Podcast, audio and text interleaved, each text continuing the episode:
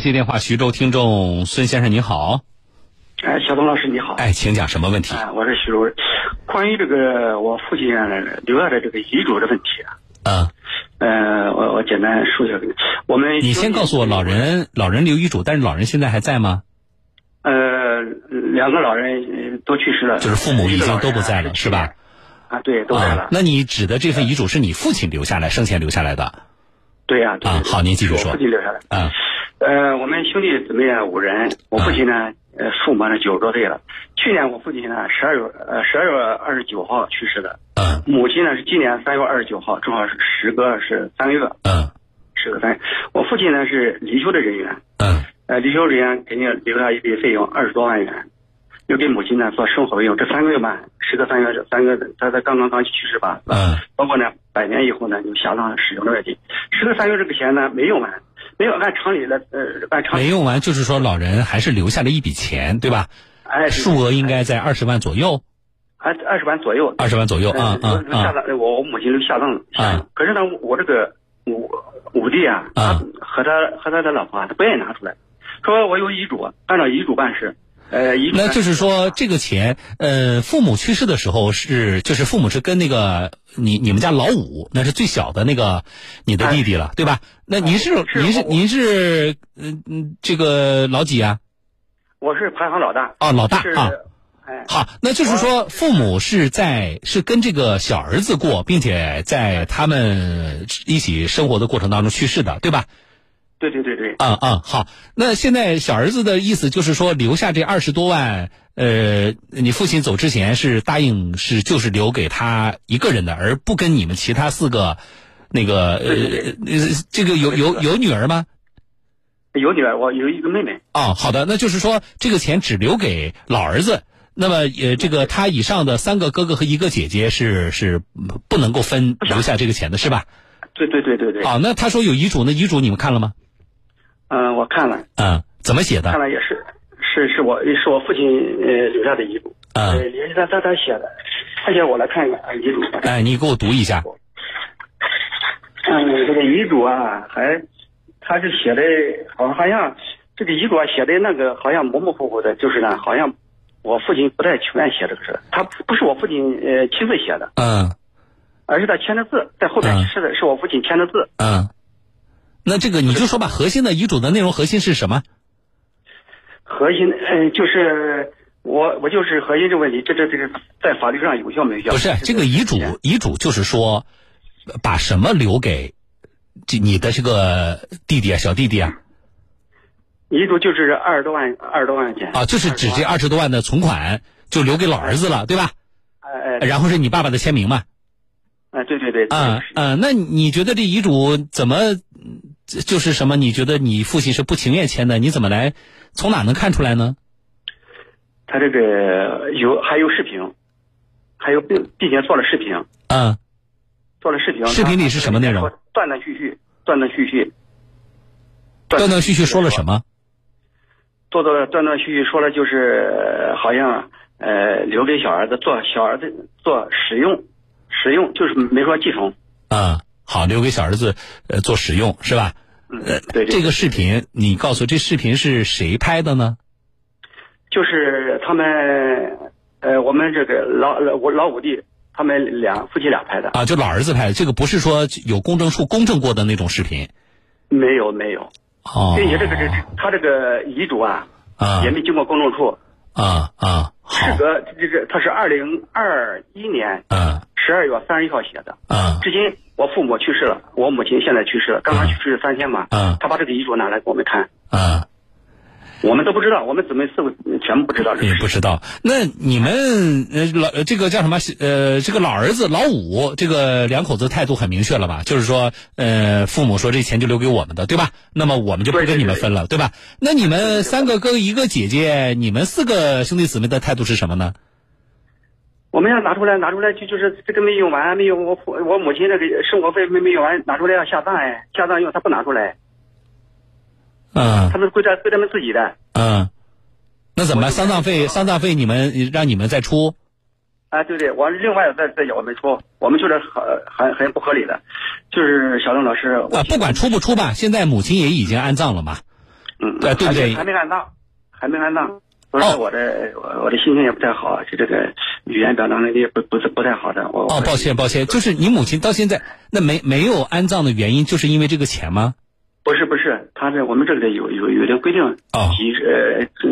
什么时时间什么时间哦下哦葬。哦哦哦，好的好的，那就是处在这个当口，就是现在呃，老儿子的意思就是说，这个钱是呃爸说是留给我的，对吧？嗯哎，是这个意思。那么包括处理母亲后事需要这些钱，还得咱们兄弟姊妹呃大家来出对，对吧嗯？但是你不愿意了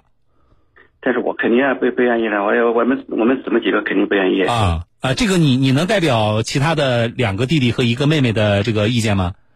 嗯，我肯定要代表，我们能代表通过来这个，嗯，对。哦，我好就了，问小东老师，哎，您说这问在题法律在法律上是否有效？他这个就是这个遗嘱是否有效，是吧？对对对对对啊、对好了好了，我知道了。来，我给你找个律师问问。然后呢，好你的你好的谢我谢我我我们慢慢说啊。然后呢，您把这个意见呢，呃我觉得不仅是带回去给给这个这呃你自己的这个两个弟弟和一个妹妹，包括那个老五。我认为你你说我们也问过省里的这个找过那个省电台主持人，人家也帮我们找了一个很厉害的、很权威的律师，啊，律师什么意见？我觉得你听下来也可以带回去。在目前这个当口，就财产分配的这个事情，啊，我倒是觉得呃律师的意见倒是一个非常重要的参考，也希望啊，就是呃，怎么说呢，一家人兄弟姊妹五个能够比较比较理性和和睦的把这个事情解决掉啊。对好，对对对好，你电话不挂啊，来，你好的好的。我来连线的是北京银科南京律师事务所的张赛律师，张律师您好。主任好，各位听众朋友们，下午好。张律师，这个事儿不复杂，但是呢，可能解决啊，确实是是很很困难的一件事情啊。嗯呃，这份现在看来呢，遗嘱有两个，一个是书面的啊，呃，是由这个已经去世的他的这个父亲签的名，还有一份是这个说这个就是老儿子两口子自己给在生前啊，老人生前给他这个爸爸录的一个视频。那么书面和视频其实说的是一件事儿，就是说老人留下的二十多万，呃，给老儿子使用啊，大概就是这么一件事儿，有没有效？首先，这个问题问的非常非常好，嗯这个和我们司法实务中经常遇到的问题很贴合，嗯也和咱们国家民法典里面关于打印遗嘱效力问题紧密相关。嗯这份遗嘱实质上在法律意义上是一份打印遗嘱，但是很多观众们可能不太能能够理解打印遗嘱和自书啊、代书啊，嗯这个有究竟有什么区别？嗯很多人就甚至于会认为打印遗嘱不就是呃把一个应该写在纸上的东西用电脑的形式加工出来，嗯然后由这个遗嘱人签字确认的一个过程。嗯事实上，在我们国家民法典里，把打印遗嘱专门作为一种遗嘱的法定形式，又同时赋予了打印遗嘱一定的效力条件。他我还真要跟他核实这个细节，就是他这个纸呃这个孙先生啊，呃我们张律师说的打印遗嘱，就是你爸爸签字是他自己签的，那么关于遗嘱上的内容就是是那种打印的啊，是打印的，是的，啊，不是别人手写是打印的，对吧？不是不是手写的。好打的印好。的，我知道了啊，张律师您继续。那么，既然如果现在确定是一份打印遗嘱，那么首先第一个，打印遗嘱在我们国家民法典里面就要求有无利害关系的见证人在场见证，并且哦在司法实务中要在这份打印遗嘱中注明啊见证人的身份信息，哦，要精确到姓名、日期。我们在司法实务做案子过程中发现一个问题，就嗯有两个见证人，两个见证人写了一个日期，但只写一个日期，嗯在实务中这样可不可以呢？不可以，两个见证人必须有同样的一个，同样必须要同时出现两个日期。那就是张赛啊，二零二三年三月三十一号，小东二零二三年三月三十一号，就是你你每个信息都要完备的，对的，少一个都不行。而且是没有利害关系，就是本身，比如说张律师，咱俩去见证，但是咱俩呢本身就不具备继承或分配他这个遗产的权利。对的，没有利害经关系或者没有经济上的关系，那这样的人才能具备有见证的这个条件，并且见证完了之后嗯还要在上面签名、署名日期。好了，来孙先生，那哎你你现在你你弟弟拿出这个遗嘱上面有这种见证人吗？有见证人，是什么人？见证人叫叫李树军，见证日期是二零二一年二月三十一号。见证人第二个见证人是宋超，见证人日期二零二一年十月三十一号，同一个日期。那那确实有的，是吧？好，嗯，对啊对对，对，您继续，张律师。嗯。然后下面一个问题来了，那嗯么见证人见证人签了日期之后，究竟什么叫见证？嗯叫打印遗嘱的见证。有人说打印遗嘱见证就是现场在现场看嘛，现嗯场看就叫见证，嗯实际上这是误区。对于打印遗嘱效力这一块的见证，要求是见证人必须全程见证打印遗嘱的制作整个过程。嗯这个制作过整个过程就有精确到，打印遗嘱是由这个被这个这个老人当时生前所说的这个话，嗯然后由他的这个其他的人员通过电脑的形式进行嗯记载。那我现在怎么能知道呢？问题是老人都不在了，那我怎么办我去问那个见证人吗之？后就需要有其他证据能够证明，或者见证人本人出面之后能够说明当时整个打印遗嘱的制作过程是否见证人全程这个目睹或者全程的进行见证，哦，有没有看到？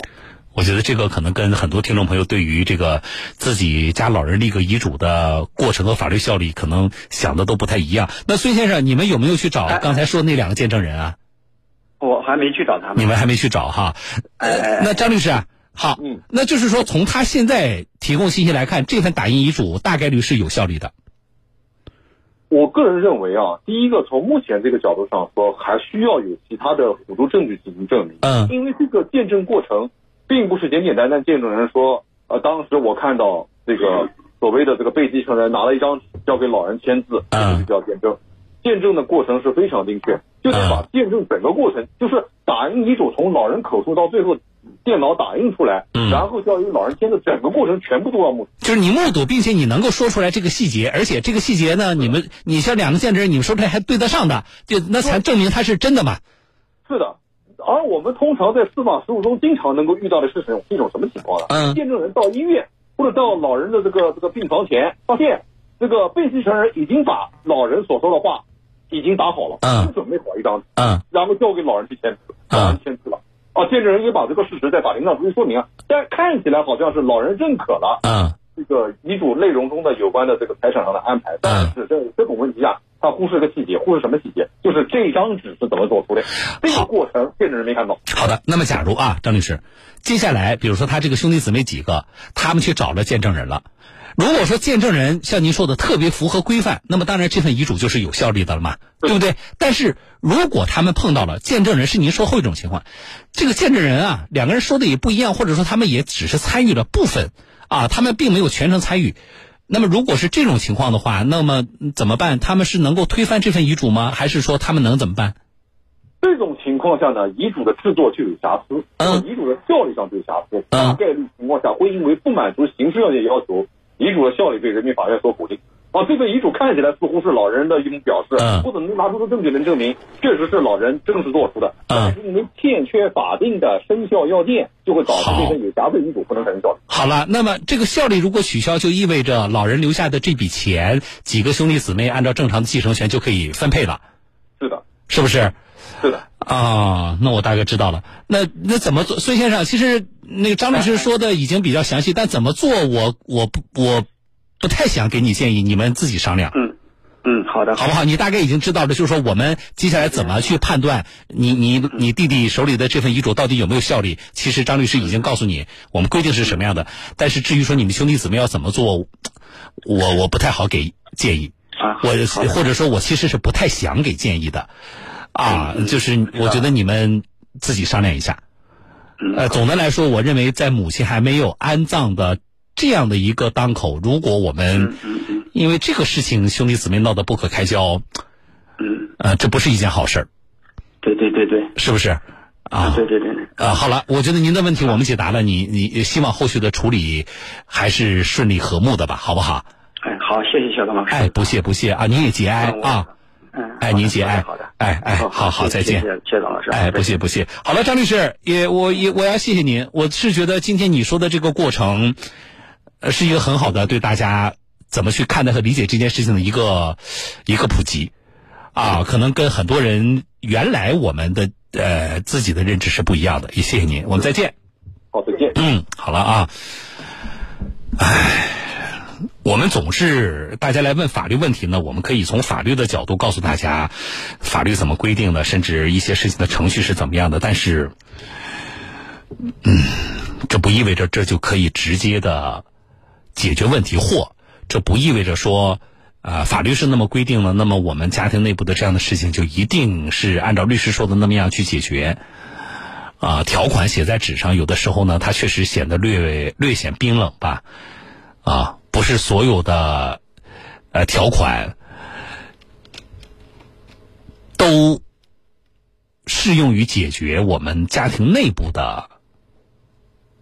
这种分歧啊。我连纠纷这个词我都不太想用。就还是让人遗憾的吧。那么我们不管怎么样，希望就是这家人，特别处在目前的这个阶段啊，能够把这个事情处理好吧，好不好？好了啊，来进广告，稍后回来。